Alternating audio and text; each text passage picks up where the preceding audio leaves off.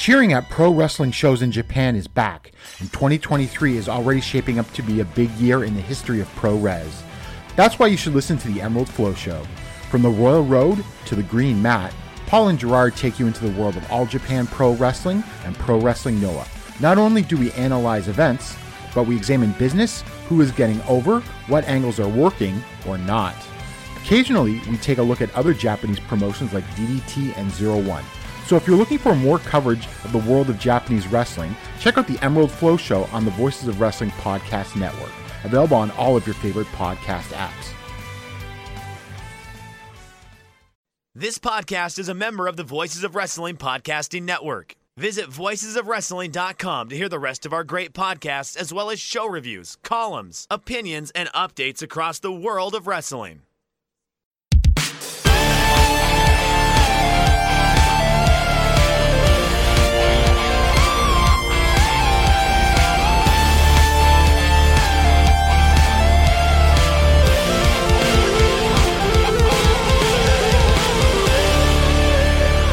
Welcome back to another episode of The Good, the Bad, and the Hungee here on the Voices of Wrestling Podcasting Network.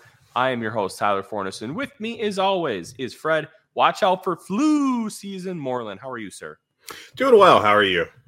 You know what? I've got my dogs here, and I'm a happy guy. So Hey, that's always good. it's hard to be unhappy with the puppers around, but yeah. we have a we have a lot to talk about here today, sir. We do. We got a a good bit of news to go over. Uh, not too much, just a touch, and uh, we got to talk Wrestle Dream, and honestly, we got to talk a little Dynamite too. I think, but Mhm. all in good time. All in good Yes. time. We uh, I, I would like to continue our streak of talking about uh, football, if that's all right. Absolutely. as we finish up a uh, as I finish up a Yuma Aoyagi uh, Kento Miyahara match in the background. Um, well, I think uh, we could do this for about ten minutes. I think we'll be good. Uh, I have to ask you the most important question I can think of when it pertains to American football, though, which is uh, how about them Wildcats? Wow. No, um, we're not going to talk football. Yeah, we're going to talk about it. Um, so the Kentucky Wildcats defeated the Florida Gators, uh, someone's favorite team. Did you go to Florida? Is that your your gimmick or? Um, I got into Florida, but it was too expensive. Like, because Gotcha. I'm live in Minnesota. It was like in 2008, it was forty thousand a year out of state tuition. That's a lot of money. That's a lot of money. Fair enough. Uh, but yeah, um, Kentucky looked uh, for the basically the first time all year uh, offensively capable. And uh, are they actually good? I don't think so. Um, Okay. I think they're fine. I don't think they're good, but Yeah. I, I use good in a, like a subjective term. Um, one of the big issues with Florida is they they lack discipline. They had a Lots of penalties. they had a special teams penalty that ended up resulting in seven points for the Wildcats. They were not sound fitting the run and filling gaps. Oh yeah, they could not stop the run at all. Uh, it, it was bad enough that a graphic appeared on TV mentioning that uh, it was Ray Black, I think, that was the running back for Kentucky. Ray Davis. Ray Davis, sorry, uh, had had garnered more rushing yards than Shipwreck Sawyer from 1930. Yep. So anytime you get a Shipwreck Sawyer reference on TV, it's probably not going well for Florida. Hey, I will say on that graphic was Minnesota Vikings legend Moe Williams, and Yeah. that's always a good good thing to talk about. But yeah, it was Florida's lack of discipline killed him, and Yeah. it was honestly that simple. But the lack of discipline equated directly to the running game, equated directly to penalties, and they could not overcome it. And it's hard to overcome those things. So Yeah. Florida was never supposed to be really good this year. Um, but at the end of the day, it's still disappointing. And Graham Mertz can go eat shit. I am Jack. I know you're listening. I, I hate Graham Mertz. I hate him. I hate him. I hate him. I sorry. Let me rephrase that. I don't know the person, and I I'm not going to actually Oh, no, hate the person. I think it, I, I, hate we all his performance on the football field. Oh, Yeah, we- it Uh, sucks. Don't worry, Georgia's going to take care of Kentucky this weekend and uh, probably embarrass them. But I mean, it's not really like Georgia last year, so I think Georgia's- they probably will. is Georgia actually good? Uh, I don't Their know if Georgia's is actually good. good. Yeah, well, I think they're living off of reputation from Yeah. last year. I don't think they're actually good. Fair enough. I, I think they're probably still the top team in the SEC East, though. I yeah, mean, they, I mean the SEC East kind of blows. Yeah, I mean it is. uh I think Missouri is probably the actual best, second best team outside of Georgia, or best team outside of Georgia, I should say. Yeah, Tennessee sucks. Uh, South Carolina played really well against Georgia, but they couldn't pull it out, and then they end up losing by 21 to Tennessee, which cost me and my um, ATS uh, bets. But what can you do? Uh, Vanderbilt also still sucks. Um, oh yeah. To, like Kentucky else? genuinely has an argument to be the second best SEC East team, which is uh you know, this isn't a great year for that to be the case. So, like, no, every once in a while that could happen, but Kentucky is is definitely flawed. They barely got past Eastern Kentucky. Um, I, I wanted to ask you also. Um, I know we already talked about Duke being real, but Duke's real. like yep. Duke's a legit top twenty team, and uh, that's pretty damn cool, frankly. As yeah, a, it, as a Duke hater, frankly. Uh, and now Duke football and Duke college basketball, in my opinion, are completely different. Completely oh. different. They they've been bad for so long in uh, college football that it's cool that they're good at uh, when it when it happens. I'll never forget. Uh, it was either Chris Webber or Jalen Rose on the Fab Five documentary. Said, "Oh, sure, they recruit black people, but they don't really recruit black people, something like that, because they recruit the the, the rich guys, and in their words, the white black people." Like, yeah, it's they just give you so many reasons to hate, and they're just stuck up. It it just, but the football team doesn't give you any of those vibes. No, Mainly not at all. Because they've sucked for thirty years. Yeah, like like when they're good, it's, it's a surprise. Uh, I'll always remember the Elton Brand email from when he went to Duke and became the first Duke player to leave early because he did so after his uh, freshman year in like '99, and mm-hmm. some un- some student there got all uh, up in their feelings and sent him an email about how he wasn't a real Duke player, and he basically wrote wrote back and told him to kick rocks. So good on him. Well, he had a successful pro career, and now he has a successful M- NBA management career. So yeah. good for Elton Brand. Yeah, he he's he's good. He's good. Um, Pac-12 is uh ridiculously good this year, and oh, yeah. right when it's dying. And um, who you know this is a tough one because frankly i don't think there's a clear cut answer but just in your estimation who do you think is the best team in that conference this year washington you're going um, washington washington yeah i don't maybe oregon um, i don't think it's usc the offense is great the defense is an abomination to god uh, just like it was last year so yeah. I, I really can't trust usc's defense at all um, colorado was a 20 four and a half point underdog at um, when the line opened last week, and then was a 21 point dog at kickoff, and they lost yeah. by seven. Like, it took a hell of a comeback to get there. USC got up 28. Mm-hmm. No, it's uh, 27 points, and then Colorado rattled off three straight touchdowns. Alex Grinch's defenses suck. Can't trust USC. If Utah actually had Cam Rising, I think Utah might be the best team in this conference, but they've been without Rising, who tore his ACL in the Rose Bowl last year. He yeah. hasn't played once. I think he's going to play after the bye week this week, but it's it's a tough call because the yeah, top and, and Utah's big good. issue has been scoring. Like their offense has been moribund this whole season. So mm-hmm. yeah, and it's been because they just don't have that kind of consistency at quarterback, and they don't have yeah. the weapons on the outside to be able to compensate for that. Sometimes you have a subpar quarterback but you have great weapons. And in college, you can get away with that to an extent. Just look at some of those great Alabama teams of the last decade. They haven't had the best quarterbacks historically, and they've yeah. been fine because they have the talent on the outside and on the offensive line. Utah doesn't have that talent on the outside. They're, there's one of their starting wide receivers. His name is Money Parks. The, the name is as absurd as how average he is. Oh, that's a like, shame because if you have that name, you should be like a future superstar. like it's just mm-hmm. not right otherwise. Um uh yeah, I I you know, Bama I don't think is uh they're probably a bottom of the top 10 teamish at best. Um they're ranked 11th right now and honestly that seems based fine. on some of their performances, I think it's too high. It might be a bit too high, that's fair. Uh Colorado who everybody loves to talk about I guess now. Um I don't know. I'm looking at their schedule right now, and it's looking like they should end up with uh, what seven wins, maybe eight if they can pull off an upset. But I don't think that they're better than any of the ranked uh, Pac-12 teams. The problem with Colorado is not the top end talent. The top end talent is as good as anybody in the Pac-12. It's the, The lines. The problem O-line. is the depth and Mhm. the trenches. They got the skill players. Now they need to spend this offseason investing heavily in the trenches. And if you're able to get Shedeur Sanders back, you'll have Xavier Weaver and Jimmy Horn Jr. and Travis Hunter. When And he gets plus, healthy. yeah, running back Dylan Edwards is a true freshman. So you have dudes. And with the way this quarterback class is shaping up with the NFL draft, Fred, there's a realistic chance a guy like Shedeur Sanders stays because why would you want to be at fighting for at best the third quarterback spot?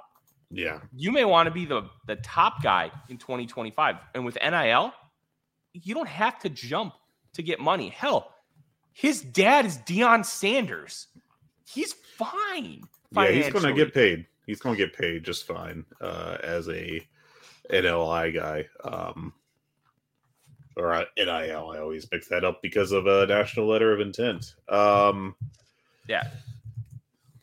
I will say the one team that I will continuously tell people to watch because they are fun and they are talented Arizona.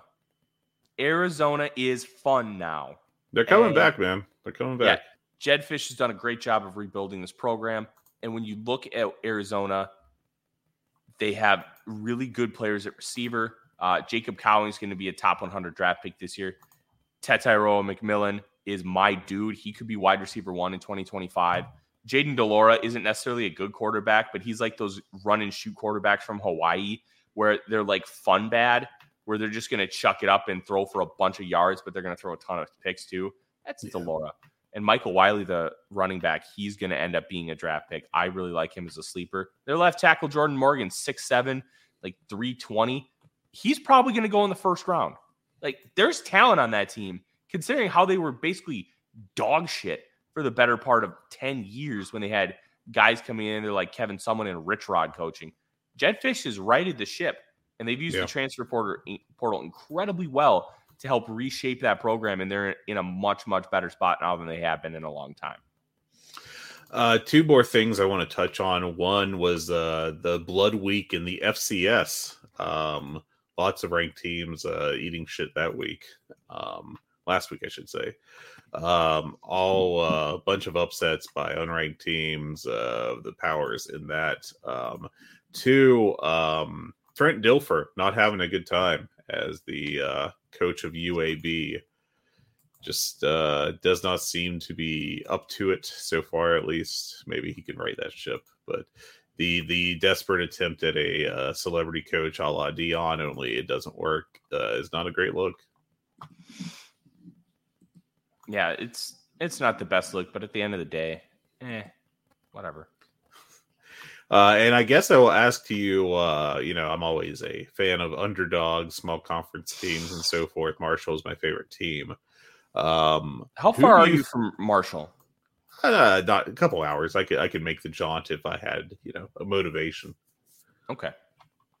Um, who do you think's the best uh, group of five team this year?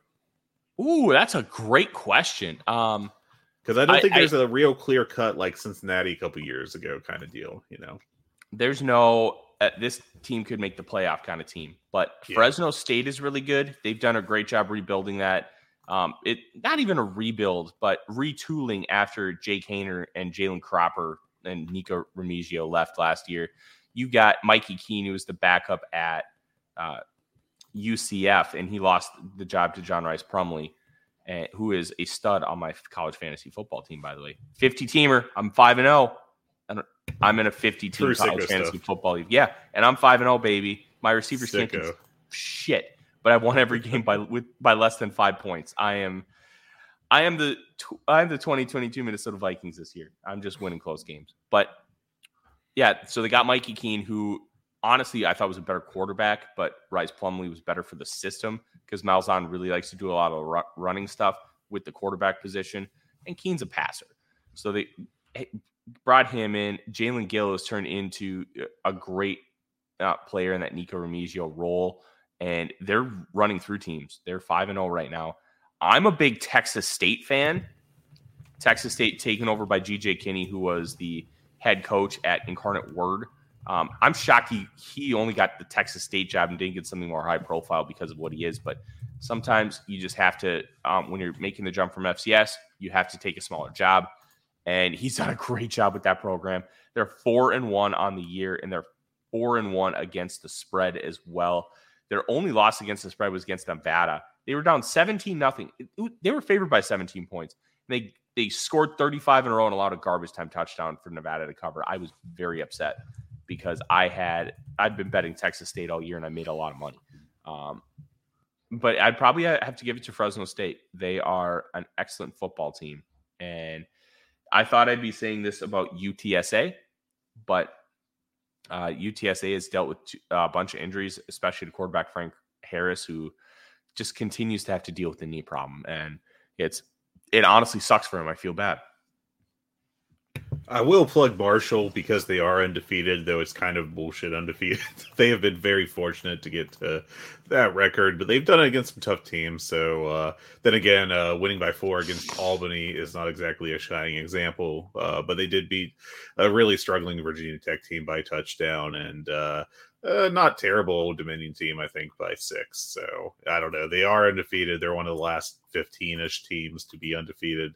I'm not sure how much longer that'll last because they are going to uh, North Carolina State this weekend when North Carolina State does not suck. So, yeah, yeah. but North Carolina State also isn't good. Yeah, that is true. That is true. They could pull off another like five point win and just keep the nonsense going. Uh, James Madison also worth mentioning in this space. I feel like Gosh, James Madison's really good, and because they're trans transitioning from the FCS, which I think is a stupid bullshit rule. It is a stupid rule, but they can, they're, they're not in, eligible for anything. No, like you're going up, you're not going down. Like let them let them play in a bowl game. Well, so okay, so if there aren't enough six and six teams to play in bowl games, they're eligible, but they're not eligible straight up, and that sucks. James Madison's really good. They are. All right, I think that's enough football here. I don't I don't even feel like getting into the NFL this week. Um unless you want to drop anything real quick, but let's do the wrestling I'll, stuff. I'll say this, want. the Vikings play the Chiefs this week and I'm not looking forward to it. Uh, you know, the NFL can be so stupid. Sometimes they can win by 10 and I wouldn't even blink. It's just, you know. Yeah, you're probably right, but you're also wrong. So, yeah, they shouldn't. They're not better, but, you know, it can happen just weird stuff can happen. All right. Wrestling is a thing we talk about on this podcast and I'm not like picking Tyler's brain uh, for the good of the public and also just for my own entertainment. Um, let's talk a little bit news about AEW. There's not very much this week, but uh, there's some notable stuff going on. First of all, uh, Dave Meltzer on the F4W board uh, did say that he knows of more wrestlers in AEW that are interested in going to WWE than he did two months ago. Um, you know, I think that there's going to be a lot of intrigue over there in the locker room about how Jade Cargill gets treated when she gets debuted, uh, if she gets booked well and everything. Um, yep. Cody making that jump definitely got treated like a big superstar. Even if I think WWE kind of fumbled the bag with him in the booking, uh, but you know they haven't made him look like a fool. I will say, um, main event of WrestleMania notwithstanding. Uh, so I don't know. I mean, I think we're approaching a point where there's definitely going to be some jumps. Um, I mean, of course, Edge just made the jump to AEW, uh, and that's what makes you know a two major company. Tyler, did you just beef it? No, um, my dogs are on the other end of my uh, sectional, um, chewing on bones, and one of the bones just fell to the floor. All right, well, that's all it is. Then it's all good. Uh, but, but yeah, I mean, I think we're in a position where you know it's very much going to be people jumping, and I think the, at least as far as the health of AEW is concerned, I think the biggest thing they have to make sure of is that uh, they don't lose key players. You know, I mean, uh, that sounds kind of obvious, but they need to identify, you know, who really matters to them. Like I, I'm super high on Daniel Garcia, uh, personally. if they don't think that he's worth it, then they're not going to make that offer to him. And you know, he could end up in WWE. I think AEW will work much better for him because he's more of a smaller work rate guy, and that kind of goes against WWE's preferences. But you know, at the same time, you got to get paid. You know, and if he gets a better offer from WWE, he's definitely going to have to consider it. Just as an example. Um, but there, there's foundational guys like, you know, I think, uh, you know, obviously like MJF would be a bad jump. Uh, there it sounds like that there was an extension signed of some length a while back. Um, Ricky Starks, I think, would be a big blow. And then you Mhm. have all the established stars. Like obviously, I, I'm not like holding my breath that Moxley's going to make a jump, but you know, you wouldn't want to lose someone of his caliber. Moxley Um, signed to a four year deal. Yeah. So, and, and like Kingston's obviously sticking around since he just got a four year deal. But, you know, if they lose like a young talent that is on the come up, you know, um, there's already some, I think, kind of foolish comparisons that, you know, WWE is getting younger while AEW is getting older, which is true in a way because they signed like Edge, who was not previously available to them. Uh, but I mean, like we're starting from a point where AEW already had a younger roster of push guys than Mhm. WWE. Um, and if you look at, um, there was a pretty ridiculous article on uh, USA Network about um, their their, their website, uh, their PR arm, about how uh, WWE had just made a massive move by signing, wait for it, Brian Pillman Jr which was uh, a fantastic piece of propaganda. Um, but they're you know they're, they got some people believing it, which is amazing because having watched a decent bit of Brian Pillman Jr., mm, just ain't it. have, have just- you have you ever watched the show The Newsroom, Fred? Um, I'm aware of it, but I have not. Sadly, Okay, one you need to watch. I it should. and- I know. and never listen to our friend Iron Mike Spears talk about Aaron Sorkin. I just need to point that out. I'll two- bury Aaron Sorkin from some of the clips I've seen, but I can, I can honestly say I've never sat down and watched a Sorkin show. So. High high recommend. Oh, one if you haven't, you need to watch The West Wing. It's absolutely phenomenal. Two, the newsroom is 26 episodes. They're about an hour each, but they they basically take a guy who he's he's like a a Tucker Carlson, Anderson Cooper. He's a cable news ho- anchor, and oh, they dropped their second bone, and Bone down. Yep. So he was just so focused on ratings, and then he gets this new executive producer, and they decide to do the news, and and um, they go after the Tea Party because this was made in like the early 2010s. So the Tea Party was just really coming around, and they talk about rhinos, and it's like Republican in name only Right. Yeah. That- and that that's kind of what Brian uh, Pillman Jr. is. He, he's he's like a a like a star in name only because his dad's was Brian Pillman. like yeah. that that's that's where I think some of this is coming from. And honestly, that article was written for SEO purposes only, and those are like I do a lot of aggregation for my job.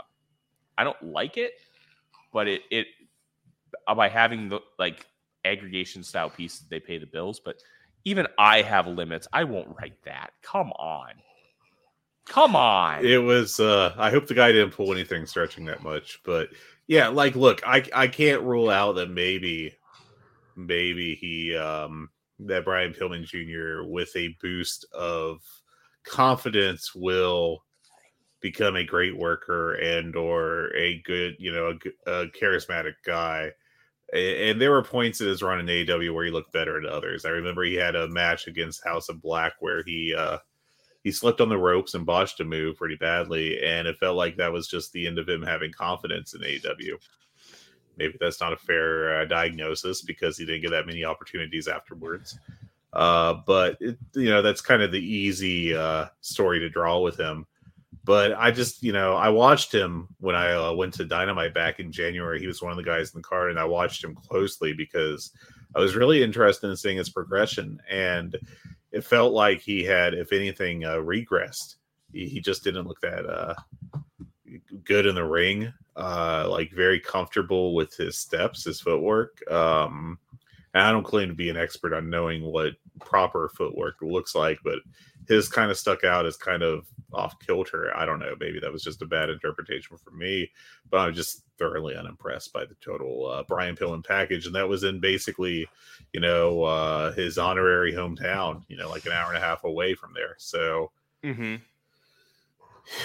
yeah. Um. Anyways, uh, Brian Pillman Jr. just catching strays in this conversation. Well, uh, and you know what? It's not Brian Pillman Jr. the person; it's Brian Pillman Jr. the professional wrestler, who's just honestly not very good. And I'm glad he's getting the payday in WWE. Yeah, good for him to get paid. Um, always get paid.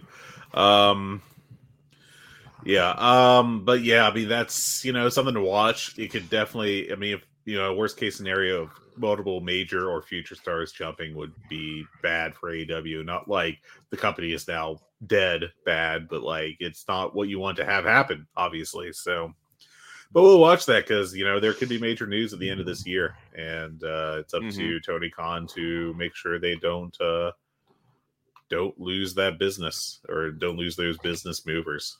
Yeah, I think jumps overall are good and healthy for the business. But at the end of the day, I think it's all depending on who jumps and how Mhm. many. Like if you had the New Japan jump of Nakamura, the Good Brothers, and AJ Styles all at once, that's bad. Uh, Yeah. And it, New Japan is obviously structured in a way to be able to be just fine from that. Be, especially because I don't, I couldn't tell you how big of a ticket mover AJ Styles was, but we know Nakamura was a big ticket mover, and the Yeah. Good Brothers were were great pieces to have in that, but they weren't moving tickets. Uh, No. But they had guys ready to step up: Kenny Omega, Kota Ibushi, uh, and they were prepared for it. AEW, I think, would be f- fine in the sense that they'd be prepared for it, but perception wise in America is a lot different than perception wise in Japan.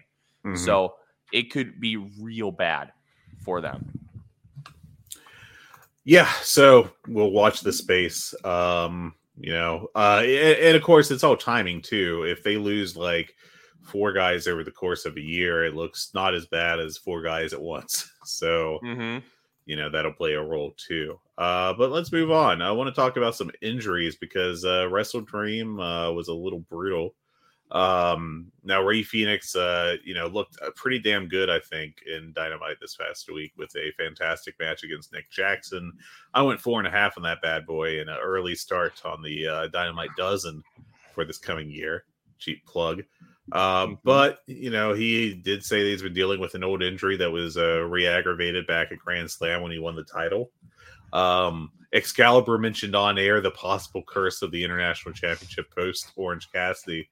Um, you know, hopefully Fénix is feeling better. You know, you could tell he was still kind of ginger at points, and he worked it well into his selling, I think. But you know, hopefully he's doing all right.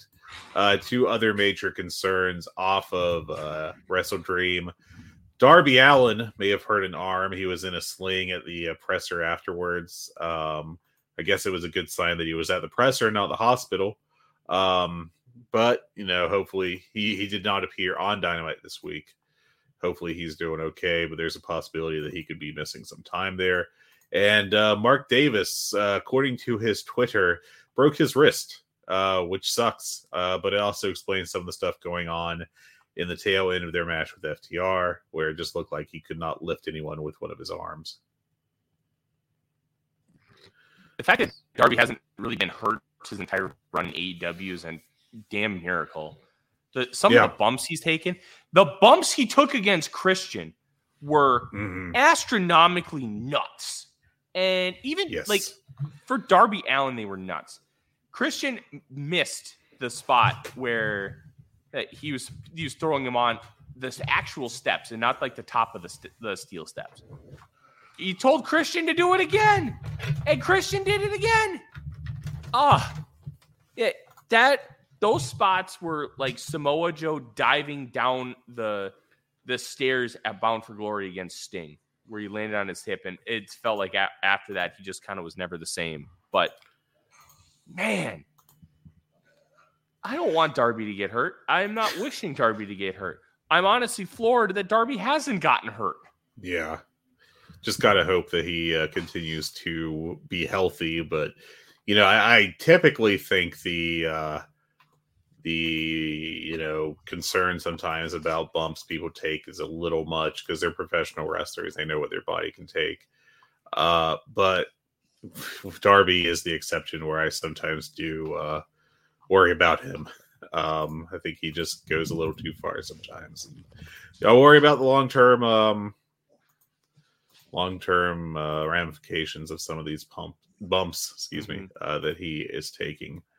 Um, Mark Davis, I assume, will be out. I mean, we got uh, Kyle Fletcher, and you know, it also appears that maybe Sam Guevara is a little banged up since he did not wrestle in a planned match uh, last night. Uh, so that's another one to watch for. Uh, Zack Sabre Jr. Uh, challenged Bryan Danielson to a rematch in either England or Japan. So hopefully we get that match again because uh, that match ruled on Wrestle Dream. Um, I know you haven't watched it yet. Somehow, you fool. Uh, but it was uh, a fantastic, listen, easy five stars. I passed out while watching the rest of the show last night, and then I'm like, okay. I woke up on the couch. I'm like, all right, cool. I'll wake up around 7:30. I'll finish the show. It won't be good. I will look at my phone. It's 8:50. I'm like, fuck. It's okay. I say just quit your job and just watch wrestling. That's yeah, um, idea. Listen, my wife makes a good amount of money. She doesn't make that much money. Um, yeah. like, not not a serious suggestion, but you yeah. do need to watch that for next week, man. Because oh, so I will be watching it. Don't you worry. Um, good. Don't you worry. Um, next up, uh, AEW is uh, there's apparently interest both from AEW and from Katsuhiko Nakajima in a possible deal. Um, a fantastic performer who can't uh, apparently could not keep himself from getting into hot water and Noah. Um, but you know that is intriguing if nothing else. Uh, you know, it's curious. I think to see what how he would fit into the AEW roster and what role he would be put in. Uh, but you know, he's a legendary guy from Japan. You know, and uh, great worker. Um, never got a real main event push sustained there. Sometimes for you know the, the reason of uh, knocking out his opponents on accident, and sometimes maybe not so much accident. So uh, I don't know. Maybe we just get him together with Rush and teach him how to be a model citizen. Look, bring in Nakajima. You have to try. Yeah. Like, dude, Nakajima would rule in this company. Are you kidding? Just uh, imagine the the fun and ridiculous matches that he could have, and then you could potentially have more crossover with New Japan because AEW and New Japan are like they're partner companies. Hell, you could send Nakajima to CMLL, let him face off against Atlantis Jr. and Mascara Dorada. That'd be fun as hell. Like bring, bring in Nakajima. I need it. I I need it for many, many, many, many reasons. And finally, uh, Julia Hart and Lee Johnson are taking time off, reportedly, if not now, then very soon for their wedding and honeymoon. So, congratulations to the happy couple. And uh, yeah, get some time to yourselves. Take some time yeah, um, good for them. And we're going to talk about Julia Hart because I was very impressed with Julia Hart against Kris Statlander. That match ruled. It was great. It was yeah. definitely overachieved from my expectations, and good on them for pulling it off. Remember when I said that I thought that it was going to be a like I, I was at like an eight, I think, to see it because I was really intrigued on how they would both work. Yeah, it over delivered, and yeah. I, I was very happy with it yeah, so cool stuff from them. Um, well, I guess it's time to talk about the pay per view. Now, I uh, I didn't take many notes for it because I was reviewing it for voicesofwrestling.com. Um, and uh, but this was, I mean, just once again, just the uh, the uh, AEW delivers on pay per view rule uh, provides true again or proves true again. Um, they uh, just a great show, um, top to bottom for the most part. You know, the pre-show was solid at points. Um, you know, uh, definite highlight was uh, we got. I, let's, I, you know, I don't know how you want to run through it, but I got to talk about, you know, bef- before I even get to Josh Barnett, who I was starting to transition to there. We got to talk about the Inoki tribute that opened the real air quotes pre-show because I skipped the half hour of uh, Renee and uh, Stokely talking. Uh, but you know the the nice uh, they did a nice little tribute to Inoki with his gra- grandchildren in the ring, and then in look, I will bury AEW production a lot of the time because they can't not screw up audio or other stuff. It's just kind of ridiculous.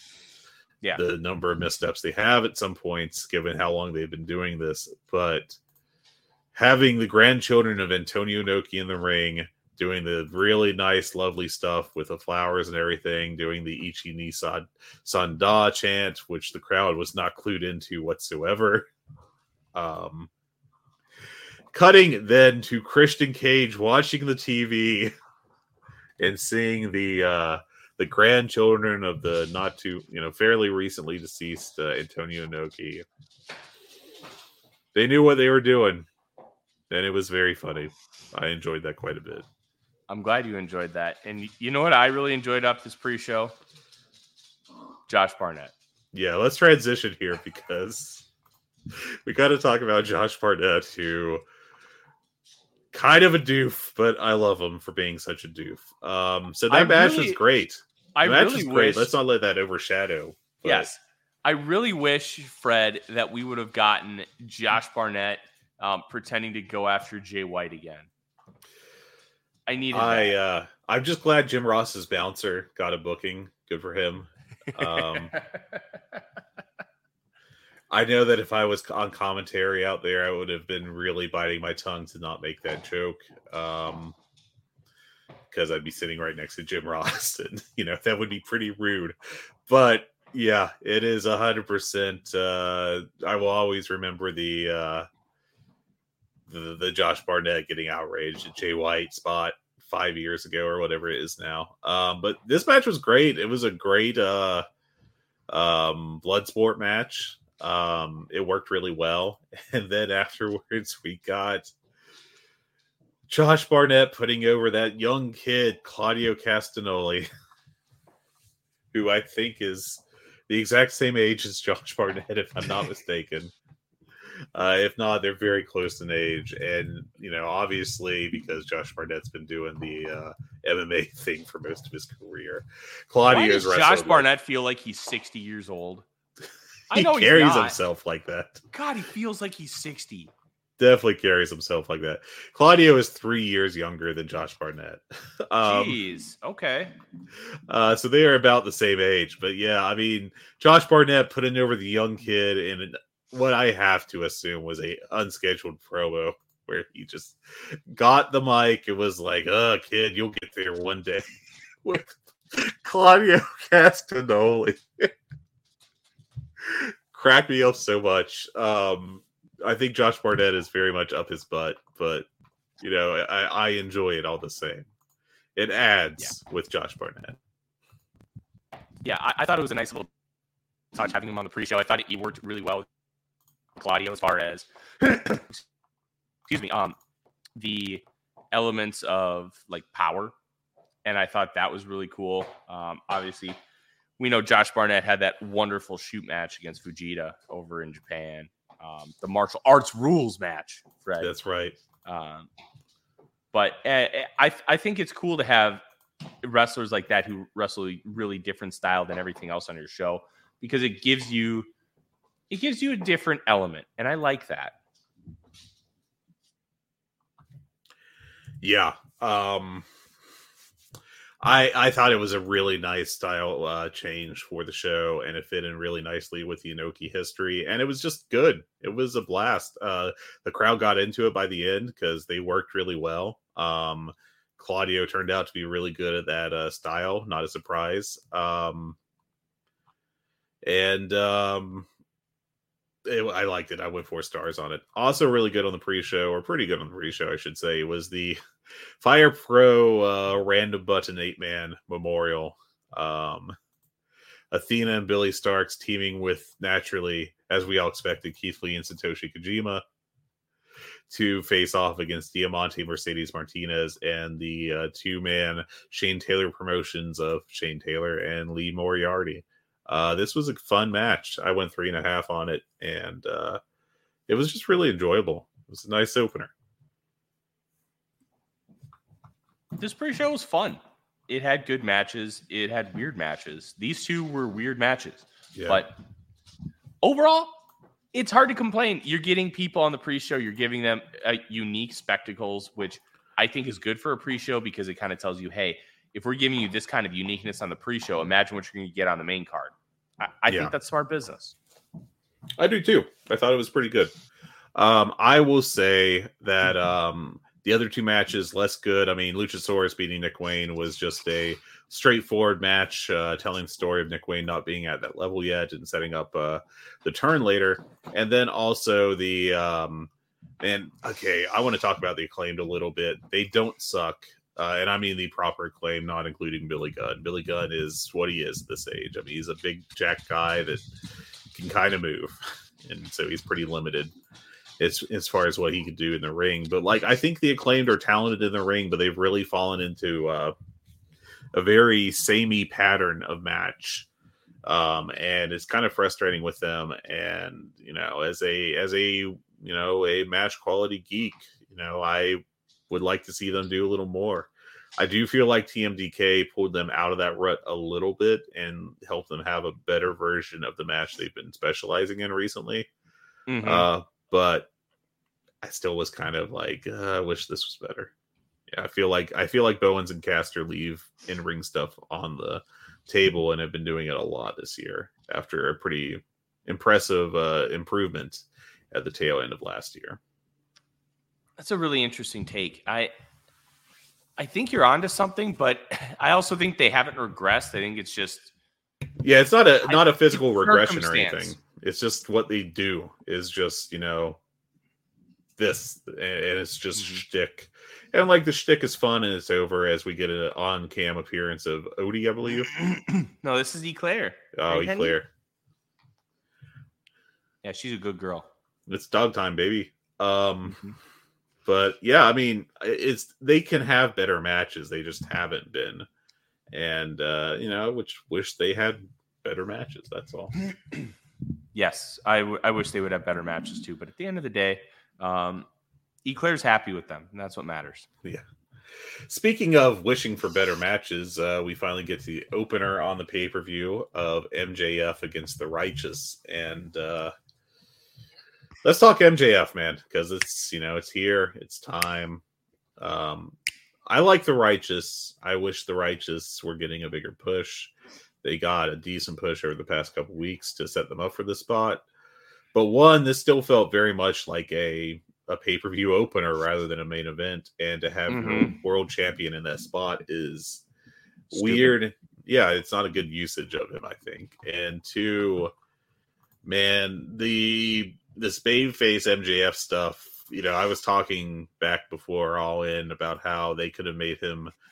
I really felt like he could have been the biggest babyface in wrestling if they had set it up where he was betrayed by Adam Cole, and regardless of winning or losing that match under those circumstances, Yeah, would have been had the crowd 100% behind him and we would have had a good storyline. And unfortunately they didn't do that. They just kept them as buddies. And what we've got since then has been i think a creative failure. Um i i think it's still over to some extent in the building but i don't think it's really translating to ratings or to um or to uh you know, um, ticket sales, especially the ticket sales for AW have been pretty rough at points.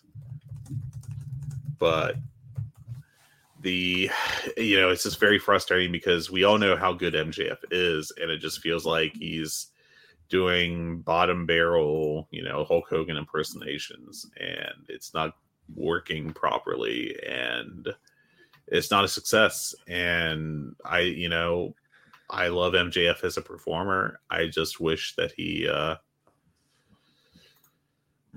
you know that he was uh doing better, you know, doing better stuff and doing more entertaining creative stuff. Yeah. MJF doing this bit sucks ass. I hate it.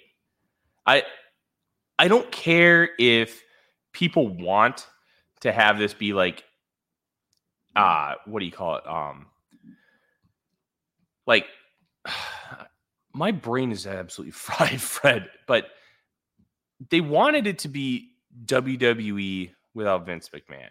Well, that's what they're getting. And quite frankly, those of us who don't want WWE hate this shit. And I think there are a lot of people who watch AEW that don't want WWE this product. They we just don't.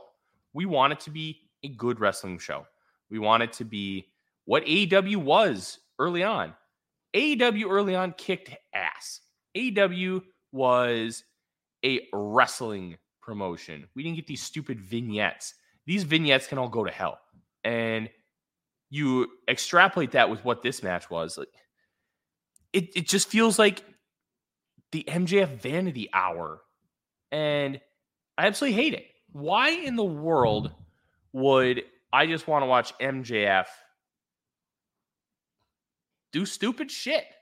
And, and it's not even like Darby Allin kind of stupid shit where Darby's just doing all kinds of insane stuff in the ring and taking these weird, crazy bumps. It's little things like the kangaroo kick. Dude, the kangaroo kick is so offensive. Like, it's, and then the Outback Steakhouse gimmick with the Australian team, Aussie Open, offensive. Like, come on. Like, what are we doing here? Like, I, I just I just hate this. And there's nothing redeeming about this, Fred. Absolutely nothing redeeming about it. MJF should just go back to ripping on each other, doing the cheap heat, uh, uh, make fun of local sports team, and then rip the opponent with a, a story about his his childhood. Go back to that. This fucking sucks. And if you like it, I'm glad you like it. And you and that's completely fine. I'm happy for you. It still fucking sucks. End of rant. Yeah, I thought that um in particular using the righteous in the spot when they're not an established team I think really did them wrong. I think it really made them look like goofballs in a um in what could have been a big spot for them and I think that uh doing that to both them and Aussie Open, who were not established to an American audience yet, I think is going to hurt them both. Um, and I think that it's not a good way to uh, handle this, you know, handle this storyline, handle this uh, this work. And uh, you know, I just wish that they. Uh, I don't know. I had had better ideas and better uh, usage of MJF because he's a talent. He's a great talent. I mean, he he finished tops in the um, 30 under 30 we did for a reason. I think he was number one on the Sports Illustrated one as well. It's obvious like how good he is, but just yeah, this ain't working. This ain't working at all. And uh, you know, I thought that the you know it's getting to the point where like whenever he is on screen i just groan um and for someone like mjf that absolutely cannot be the case. Fred he's great but he's doing shit. It's like watching a leonardo dicaprio film the revenant that won him best actor and then him going down and doing some community theater with people who don't know what they're doing and he sinks to their level that's what this is. It's bottom feeder bullshit. It's really is... uninspired. Uh, no. It's not not something that I uh, I'm excited to see at all.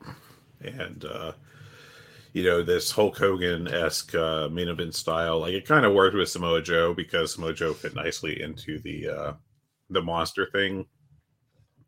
But all this shtick, like you can make wrestling fans chant whatever. It's not that impressive because you're already over and wrestling fans just like chanting shit. You know, it's one of the more annoying things I think of the uh, the ask, you know, the the community or whatever. But well, you don't like them chanting uh, John Cena sucks. Well, that that part's fine, but like tofu and all this stuff that just isn't interesting is never forget. I was the first one to call a wrestler tofu. Yeah, and uh, I think you should apologize if you inspired this. I think this this may uh you may re- regret claiming that. Ugh. It was not meant for Jay White. Used incredibly poorly by MJF. just Yeah. brutal. Let's move on. I'm done talking about this bozo. All right, fair enough. Uh, next up, we got the uh, as I closed out the tab because I'm very good at doing this. Uh, we got the true opener of the pay per view, uh, Katsuyori Shibata and Eddie Kingston. This, you know, the Eddie Kingston I Love Japan tour is the absolute uh, opposite of the MJF I Love 80s WWF stuff. It works I, so well. I love it. I'm endlessly entertained by it. I thought this was a great, hard hitting match, and um, I went four and a half stars on it. I did not write very much about it for the review because uh, I don't know. It's just two dudes beating the hell out of each other, and it's awesome. Eddie Kingston's run right now feels like a vanity project in a good way, where he's just wrestling a bunch of dudes in a style that he was just absolutely obsessed with growing up. And it's producing really good stuff. It, it is. Uh, the Jun Akiyama match, awesome. Um, Katsuyori Shibata, awesome. He goes to Japan and wins the strong openweight title against Kenta, awesome. The interactions with Toshiaki Kawada, awesome and it, it's so many of these little things and it, it's great because they're interworking his just passions and desires for the world of pro wrestling into canon. It rules so much and i thought this was the best shibata match he's had since his return. It he it felt like they were working a normal match not a match around shibata's head the some of the spinning back fist actually landed like on the head and not the not the trapezius muscle like they usually do. This was great. Um, I gave it four and a half. I thought these two worked incredibly hard. They they beat the piss out of each other, and I thought at the end I almost bought Shibata winning via submission, and then Eddie got out of it and hit a few moves, the Northern Lights bomb, and then you got the the power up on the uh, one count kick out. Then you had spinning back fist, the two count, and then the power bomb with the stack for for the pin. It was honestly just very well done, and I I really appreciated how quality this match was. Yeah, this was great. It was nice uh, steer way to steer out of the rut with uh, the MJF match, and uh, you know, just another uh, great pay per view match from Eddie Kingston. Yeah, Eddie Kingston rules. Um, next up, we had the aforementioned women's match, I believe, which was Julia Hart and Kris Statlander. We mentioned it before. This over delivered. Mm-hmm. There was a, yeah. a, a couple of small, like I'm not even going to call them sloppy spots, but just not smooth. Yeah. Um, but they worked really hard. And Julia Hart is disgustingly young. I, I think she's 23 or 24 because she joined the company at 20. So she's got a, a long time ahead of her. Very, very good professional wrestler considering when 21. she started. Julia Julia is 21. Wait, she's 21 right now. 21 right now. Oh my god, that's She gross. was born in 2001. that this is she's here at 21. They have something. Mhm. Yeah. I don't I don't know if she's ever going to be I want you to be my world champion as a drawing world champion because we know that world champions aren't always the draw um, with the t- with the promotion. And but Hart has a lot of potential and just the growth that she's shown since she was appearing on Dark and getting a couple TV matches. This was excellent. And I gave this 4 stars. I didn't think it was overly phenomenal, but Statlander sometimes can work down uh, below her level, and I thought she held up her end of the bargain really well. This was this was great. Yeah, it um was just a lot of fun. I loved it. Um just great stuff. A plus plus. Um which I mean was a four star match, but I mean for what I was expecting was a total success. Um next up Hey, I, I just want to say as my dogs are kind of surrounding me, and you can you can see this is Odie. Hi, Hey buddy. Odie. Um, this is why I was so excited to see the match because I was so intrigued how these two would work together and how it would come around because of where Julia Hart was and how we've seen Kris Statlander struggle against lesser opponents. Yeah, and uh, this was a good um, this was a good example of uh, both of them stepping up. Really, I can't even say this was like uh, stat carrying the match or anything. I just thought it was a um, a good performance by both of them. They both stepped up and did well, so Mhm. good on them. Absolutely. Uh, next up was a uh, four man or four way, I should say, tag match uh, for the to set up a match with FTR for the tag belts was the Guns, the Lucha Bros, Hook and Orange Cassidy, and the Young Bucks. And uh, I'm going to step away for one second to get a drink, but I thought this was fun, but you know, also um, not as great as it could have been with some of the guys in there. But when you have the Guns who aren't that great in the mat in the ring yet, um, and also Rey Fénix like being super protected. You know, it, it was probably about what it should have been expected to be. I think. Yeah, I'm going to be honest. This match kind of felt, for lack of a better term, lifeless. Uh, it was just a bunch of dudes doing spots, and I like that they have these kind of sh- uh, matches on the card. But I think they've gotten a little long in the tooth in this company. And hey, let's just have four teams compete for a title shot. Can we really find a better way to get a title shot? Do we really have to do? Hey, let's have another four way. Uh, I we we're better than this. We can do better than this. And it's just really annoying and frustrating that this is how things are continuing to grow and evolve with AEW. I I just think we're better. And it was still good. There was still some cool spots and you had the Young Bucks get the win and overall, it's really hard to hard to truly complain about this match, Fred, but as I said while you were grabbing a, a beverage quick, it, it just felt lifeless. It just like, I'm I'm sick of hey, let's just do a four way to uh, crown a new champ or like a number one contender. Like we can do Yeah, better. We should. They've do been better. leaning on, on that really hard, and uh, it'd be nice to just have a tag team storyline, you know, uh, to set that up. But I feel like in this uh, this spot, it worked pretty reasonably well. Um, uh, if, from a logic perspective, because you know, it, it it's a decent way to get us to Young Bucks FTR again without it, you know, so quickly without it feeling kind of contrived. Um, so yeah. Um, but I thought this was fun enough. I mean, it was a decently fun four star match to me. I thought it was uh, pretty enjoyable, and um, you know, not a not a must wreck my schedule to go see level match, but you know, good stuff all the same. Now, what you need to go out of your way to see, if you haven't, is Hangman Page, Swerve Strickland. Tyler, I watched it. It was good. It ruled. Um, one of my favorite things in professional wrestling is Prince Nana. I love Prince Nana. He he's he's just he adds an element of fun. He is a manager without being involved in like literally every single match trying to change the outcome. He's a great second. Kind of reminds me of New Japan seconds where they'll come out and they just won't do anything. They're just there for support. I like that. Yeah, he's interfered a couple times, but it's not the entirety of his gimmick. And this was great. Swerve was awesome. This felt like a match to put Swerve over in a big spot to get him ready for a potential title shot. Or like if you gave Swerve a title run, I ain't complaining. He's awesome. And this was great. I gave it four and a half. I thought these two worked really well together. I thought they worked really hard.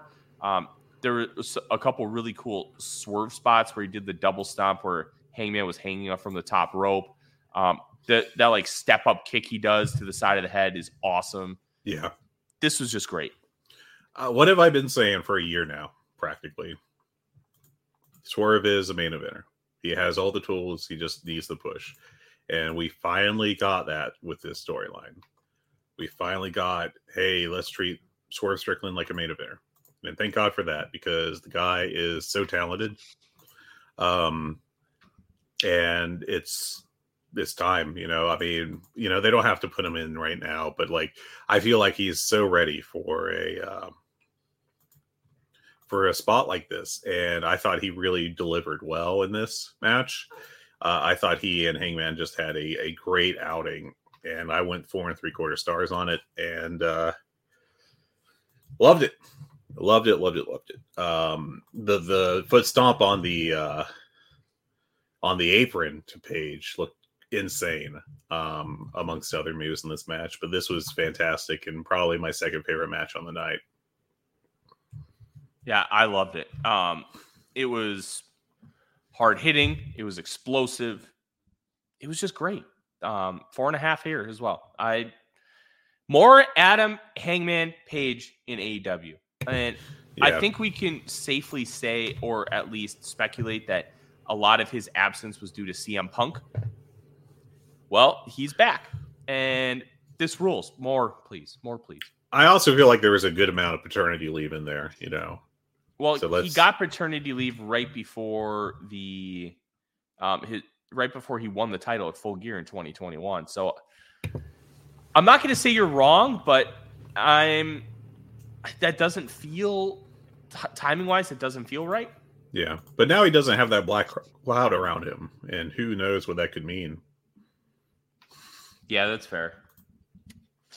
Uh, a little uh, little reference there to CM Punk. I'd have to be have to think. Um, next up, Ricky Starks and Wheeler. You know, this is they could definitely do better these two, but this was just a little like, hey, let's get Ricky Starks a win here, kind of deal. Yeah, it was only like 10 minutes.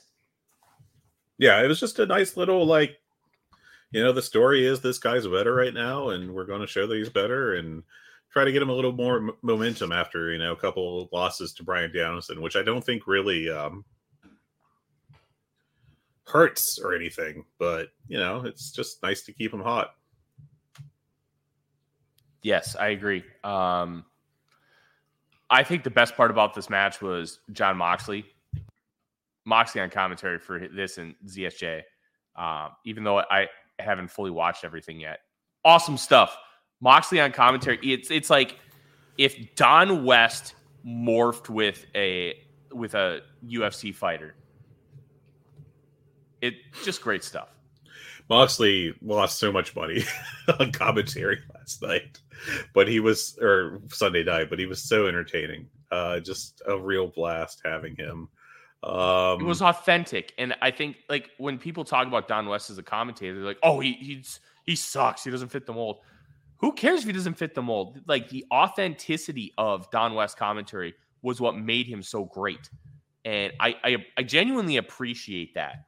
Being authentic is so important for me when it comes to commentary because that that just does a lot for it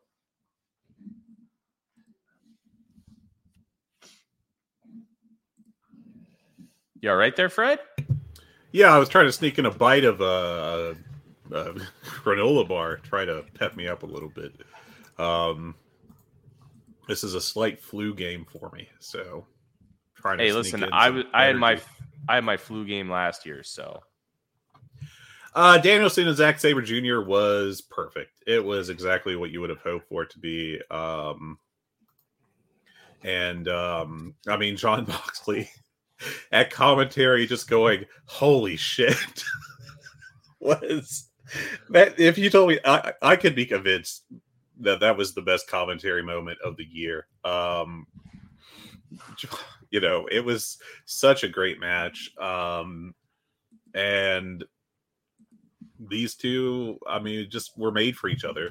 And we're so lucky that we got to see them wrestle because honestly, a few years ago, it just seemed impossible. Um, but now we got Zack Sabre Jr. pretty much at the peak of his in ring, I have to think. And uh, Danielson still got enough left that he can have great matches, fortunately, because he's just. If you told me you thought he was the best in ring wrestler of all time, I could not argue with you. Um, and uh, thank God we got Danielson outside of the WWE environment, so he could get to see like what he can really do, uh, unfettered.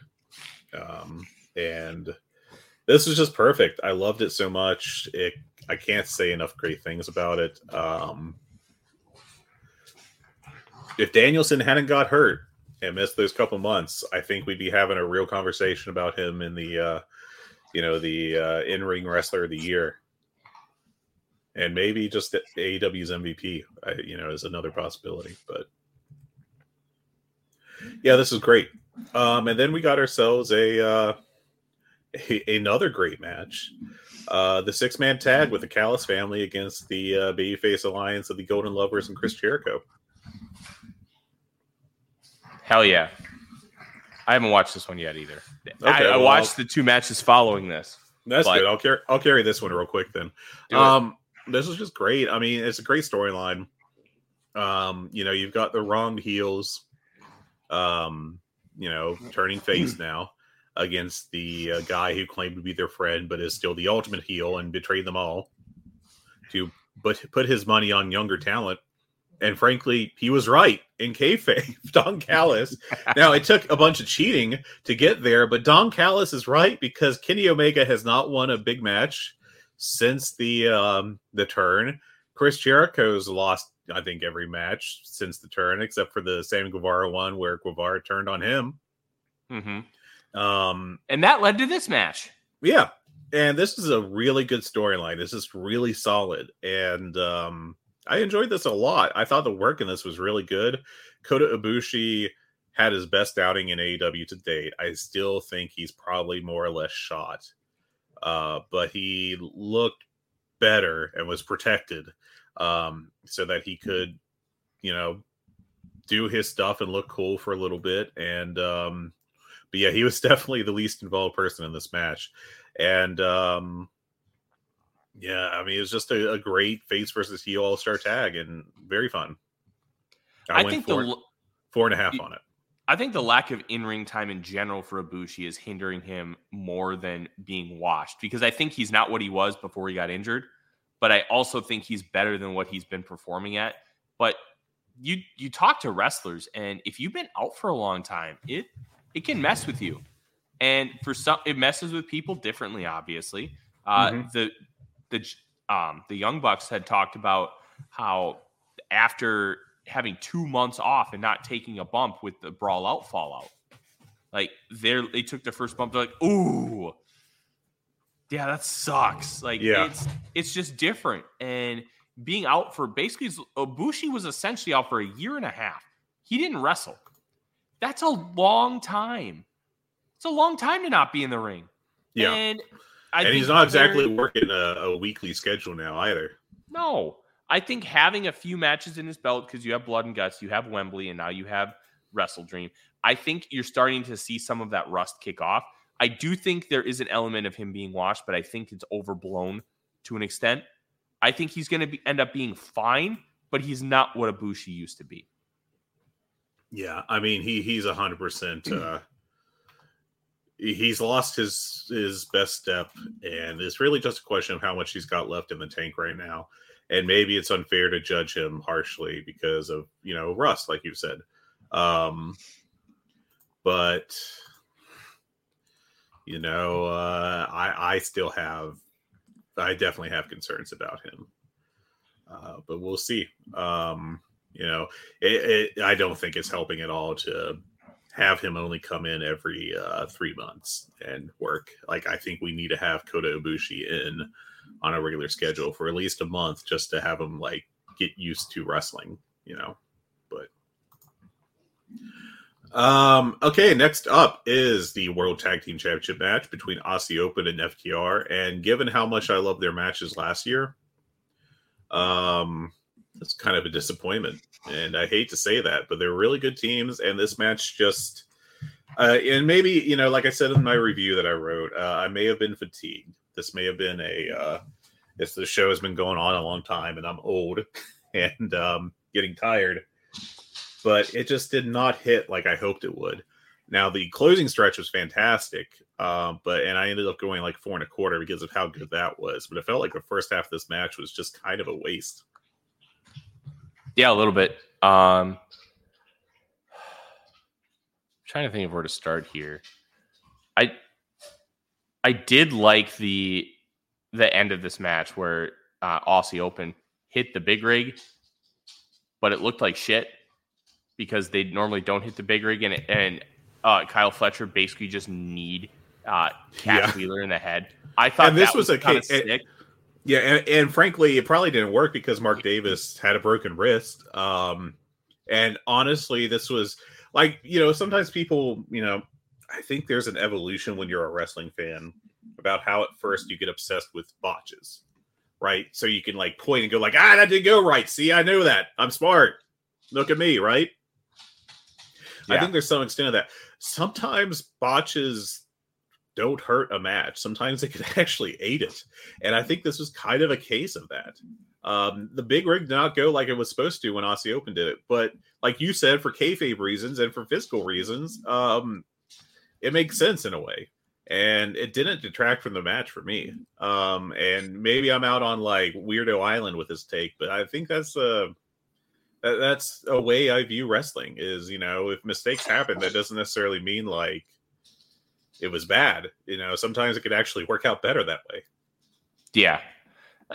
I I agree there. I think um I don't want to sound like the weird Chris Jericho take he had a few months ago that was like, I've never botched, which is, you know, because any mistake is, is actually intentional kind of thing. Like that's that's crazy. But like this was a this you know, this didn't hurt, I don't think at all. No, I, I thought it it absolutely helped. Um this was this was a good match. Four stars. I went four and a quarter on it.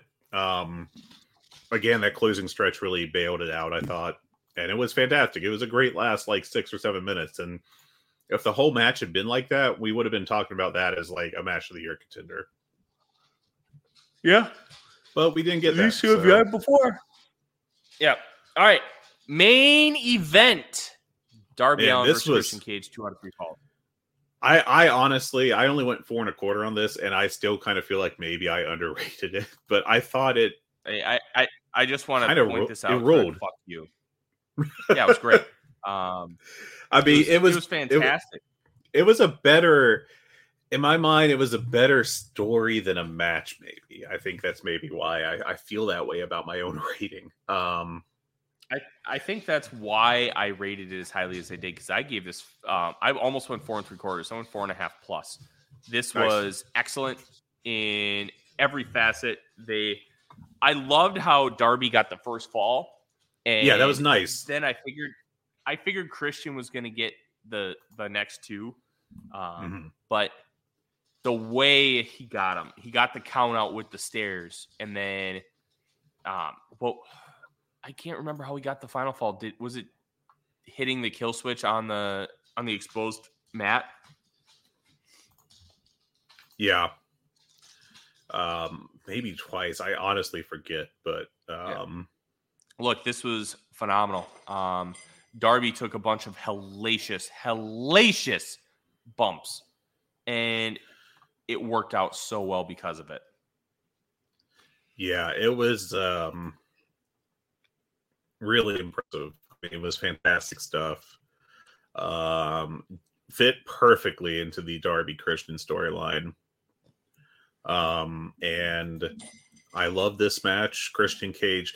It, it you know it, it's been talked about a lot and christian ripped into it i think uh after the not i think at the last pay-per-views press conference maybe maybe it was this one um but he talked about how you know he kind when he came in people were like oh you know tony khan overhyped him. He's not that good.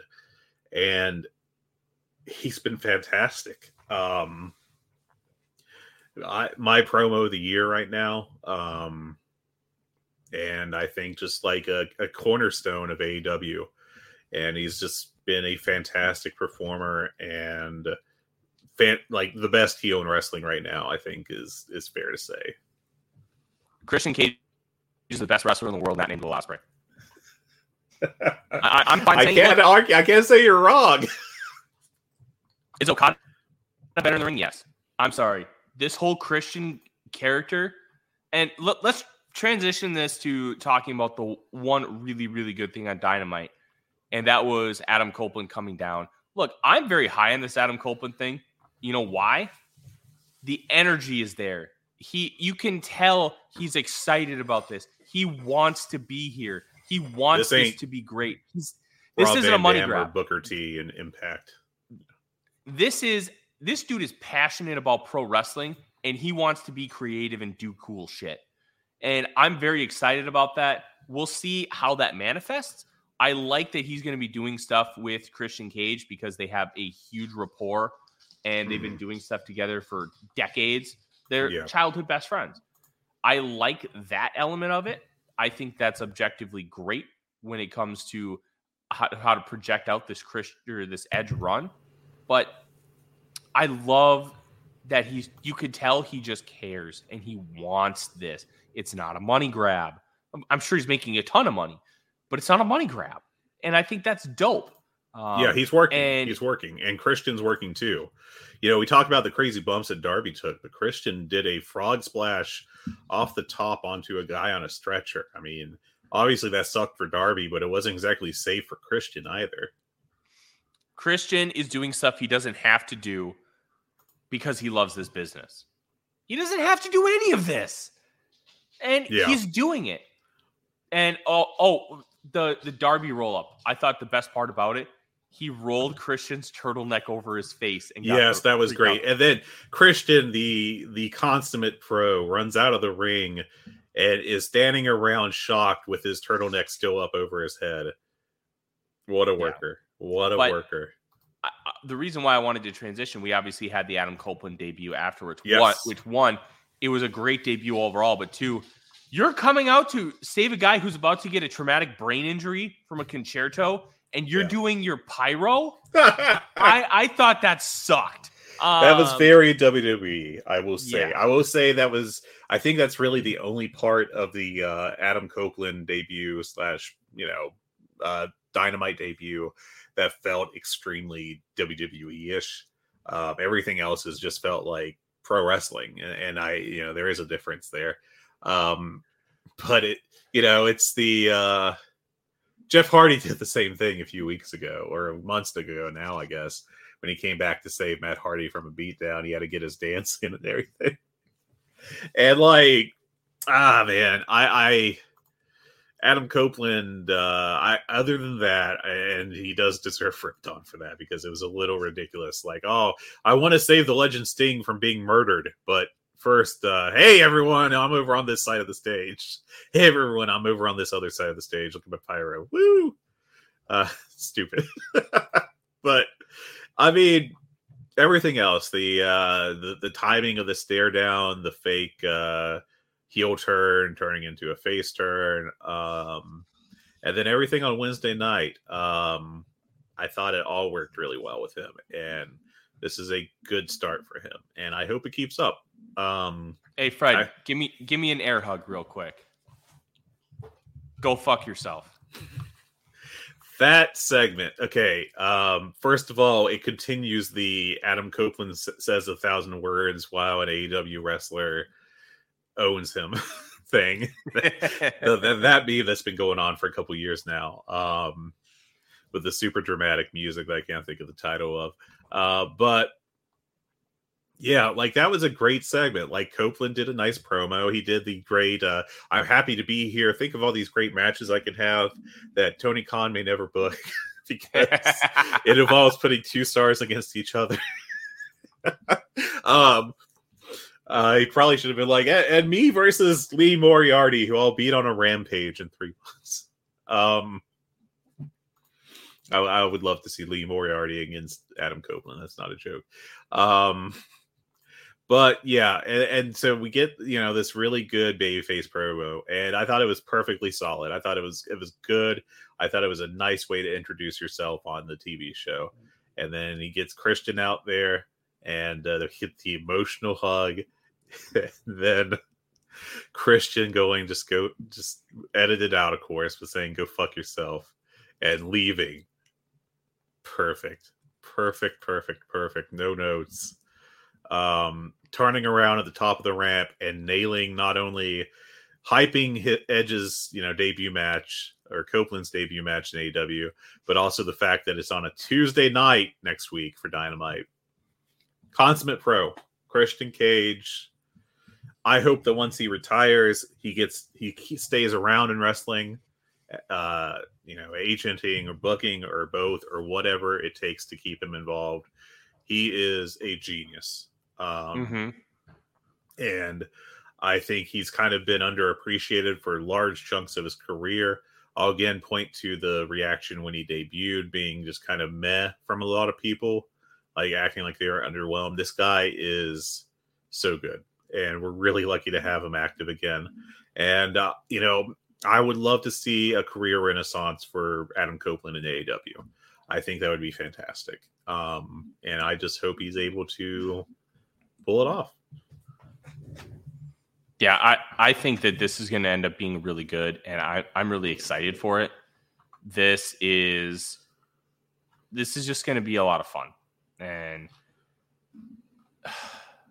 I don't know where this is going to go, but I I love the idea of uh, Adam leaving WWE because he wanted to one last run with Christian, and Christian's like, no, Yeah. there, I think it's going to happen, but it's going to take some time, and I'm okay waiting because this could be a really fun feud. And now you have Edge quasi um, aligned with Sting and Darby Allin, which rules.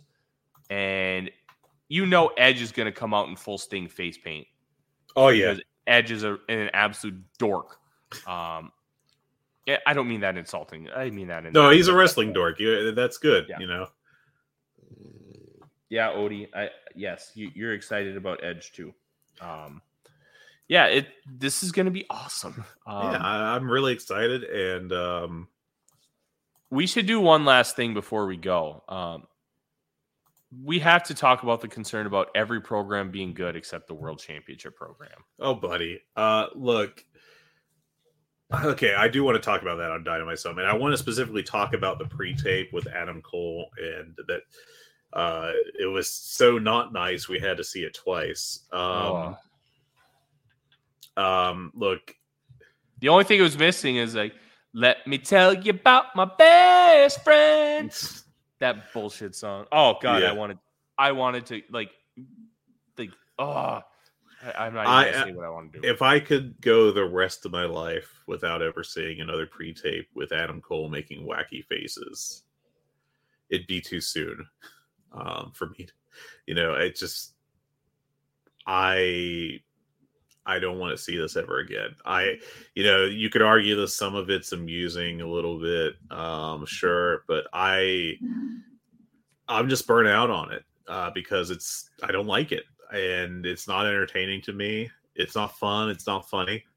Um, I just don't want this in my wrestling, and you know I've, I've talked about enjoying some parts of it. Like I, I some of the you know the the sketch two, what two weeks ago now where Roddy was in the hospital. You know it had some funny parts. There have been other parts of the Adam Cole MJF stuff that I've enjoyed, mainly the in ring stuff. Every there's like one line in most of those pre tapes that would pop me mm-hmm. um i'm just i've turned on this so much at this point that like i just don't enjoy it i think it's really cringeworthy i think it's kind of embarrassing uh it's not i'm not i don't like it and you know i i thought that i had uh you know i enjoyed some sports entertainment type stuff but like this stuff has just hit a point where i abhor it um and I, I just can't deal with this anymore. I I hate it. I don't, you know, and maybe I, I don't see any indication, you know, in terms of uh, business numbers that it's doing anything impressive. It feels like it's, you know, I don't know that it's necessarily hurting the business of AEW, but it's sure as hell not lifting it up Yeah, and um and I think it's actively hurting the quality of shows. And to me, this would be a pretty clear we got to pull the plug on this kind of thing. Um, I probably would have a higher tolerance for it if it was just in the mid card and it wasn't like 20 to 30 minutes per show sometimes Mhm. entire MJF universe. Because you know we used to joke about the Codyverse. You know, uh, fans did back when he was doing his stuff, like segregated from everything else on the show. But for the most part, it was never this much of a television show. It would be like 10, 15 minutes tops, and this is like twice the length of that yeah. and you know it's such a large chunk of the show and you know there's all these reports that mjf is uh, booking his own stuff and has that power um and You know, he just obviously they're with the contract situation and everything. They they want to keep him. I mean, it's pretty apparent, and they have him extended to I forget exactly how long, but you know, you don't want to upset the young stud you have and like have him leave, but at the same time, I just think this is untenable. And I think you just have to pull the plug on the storyline sooner rather than later. And mm-hmm. I have no confidence that they're going to, unfortunately. I don't either. I hate this. This is not what I want from my AEW. It's not what most people want from their AEW. At least I, the people I talk to. But yeah. this is this is bad, it. Bad WWE stuff. And like you can, I you know, I'm not one of those guys that is so reactionary that's like you cannot do anything WWE has done in the past 20 years.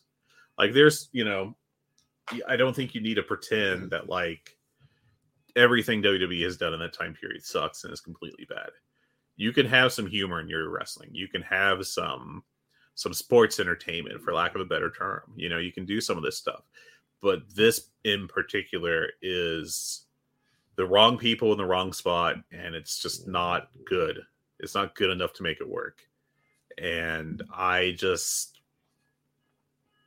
I can't. I, I hate it, and uh, I am begging them to rework this approach because it's gotten to a real point of like I, I really do think the righteous match was a turning point. Um, I think because it was just such a one-sided burial of an up and coming act.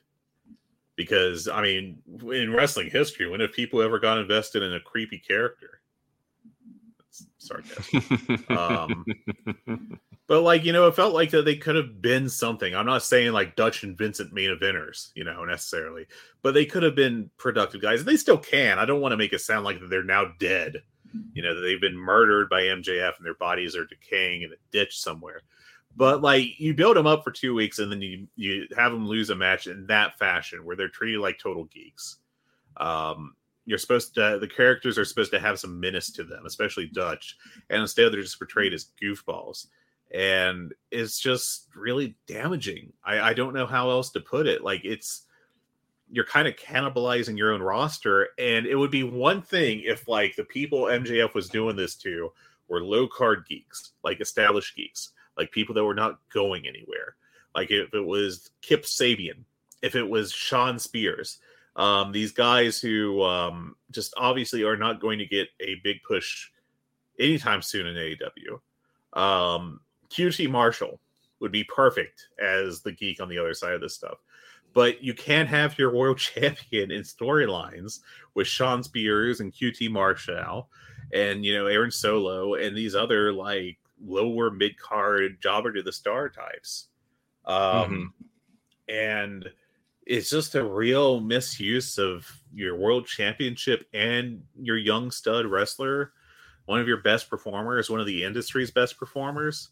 Um, and like I've still got MJF, and you know I'm working on my FSM top 50 ballot. You know I'm continually updating it. I've got MJF like even with his reduced schedule and everything, and I think the number of matches you work matters. I've still got him on the verge of the top 50. If he was just working regular matches, like the dog collar match and stuff, like working actual high intensity matches that were, you know, good matches, like he'd easily be a top 25 worker at worst, I feel like. He's a really good wrestler. And obviously, he's a fantastic promo. And I feel like his creativity has really fallen off in promos. Uh, his match quality obviously has gone to the wayside just because of the full shtick uh, turn and I just can't. I it's he he's misusing himself, and in a way, he's his own worst enemy, and it's really disappointing and it's really frustrating. And we just need to we need to shift direction. We need to change it, and we need to figure out a way to get this back on track. Just put us in charge of the booking look, I uh, I'm not crazy enough to think I could be a uh, head booker of a of a wrestling promotion overnight. Um, though then again, I mean, hey, Tony Khan did it. Why can't I? Right? Maybe I could do that. Uh, but I do feel like I could I could be like, listen, this is dumb. Please don't do this. Like Mhm. we need someone that is empowered to say that to MJF, and I'm really worried that we don't. yeah. I'll say it. MJF, your shit sucks. And that's the show today. Yeah. We're going to leave it at that. You can follow us on Twitter at um, Good Bad Hungee. You can follow me on Twitter at The Real Forno. You can follow Fred on The Blue Sky, which only has about five people, but Fred is one of them. Hey. If you want to talk to him, it's an easy way to do so. You can also ask us a question by emailing, uh, emailing us at hungeepod at gmail.com or sending us a message in the Voices of Wrestling Discord. Thank you very much for listening and have a great day. Everyone, take care now. Music. It's not just part of our daily lives, it's part of our wrestling fandom as well, and it has been for decades. That's where this show comes in. Music of the Mat, the podcast devoted exclusively to the music of pro wrestling, hosted by Andrew Rich. Hey, that's me. Each episode delivers a different topic with a variety of great guests, fun conversations, musical analysis, and of course, a heartfelt pun or two. New episodes drop every other Tuesday on Apple Podcasts, Google Podcasts, Spotify, or your podcast app of choice.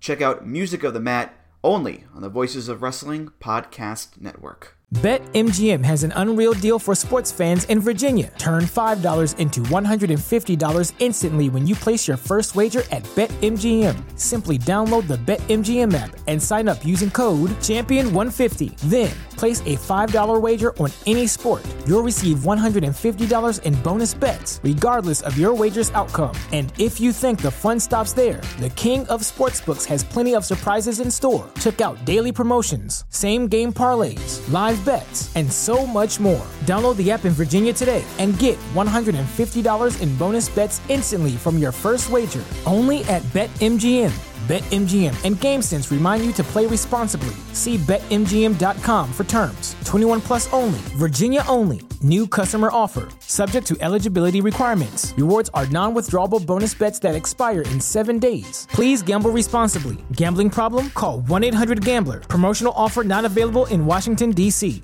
At Hyland, we're all about celebrating little wins and little ways to innovate digital processes. There's no customer pain point too small for us to help with. Maybe that's why more than half of the Fortune 100 looks to Hyland to connect their content and data, improve processes, and turn little efficiencies into big wins for their customers and clients. Hyland, intelligent content solutions for innovators everywhere at hyland.com.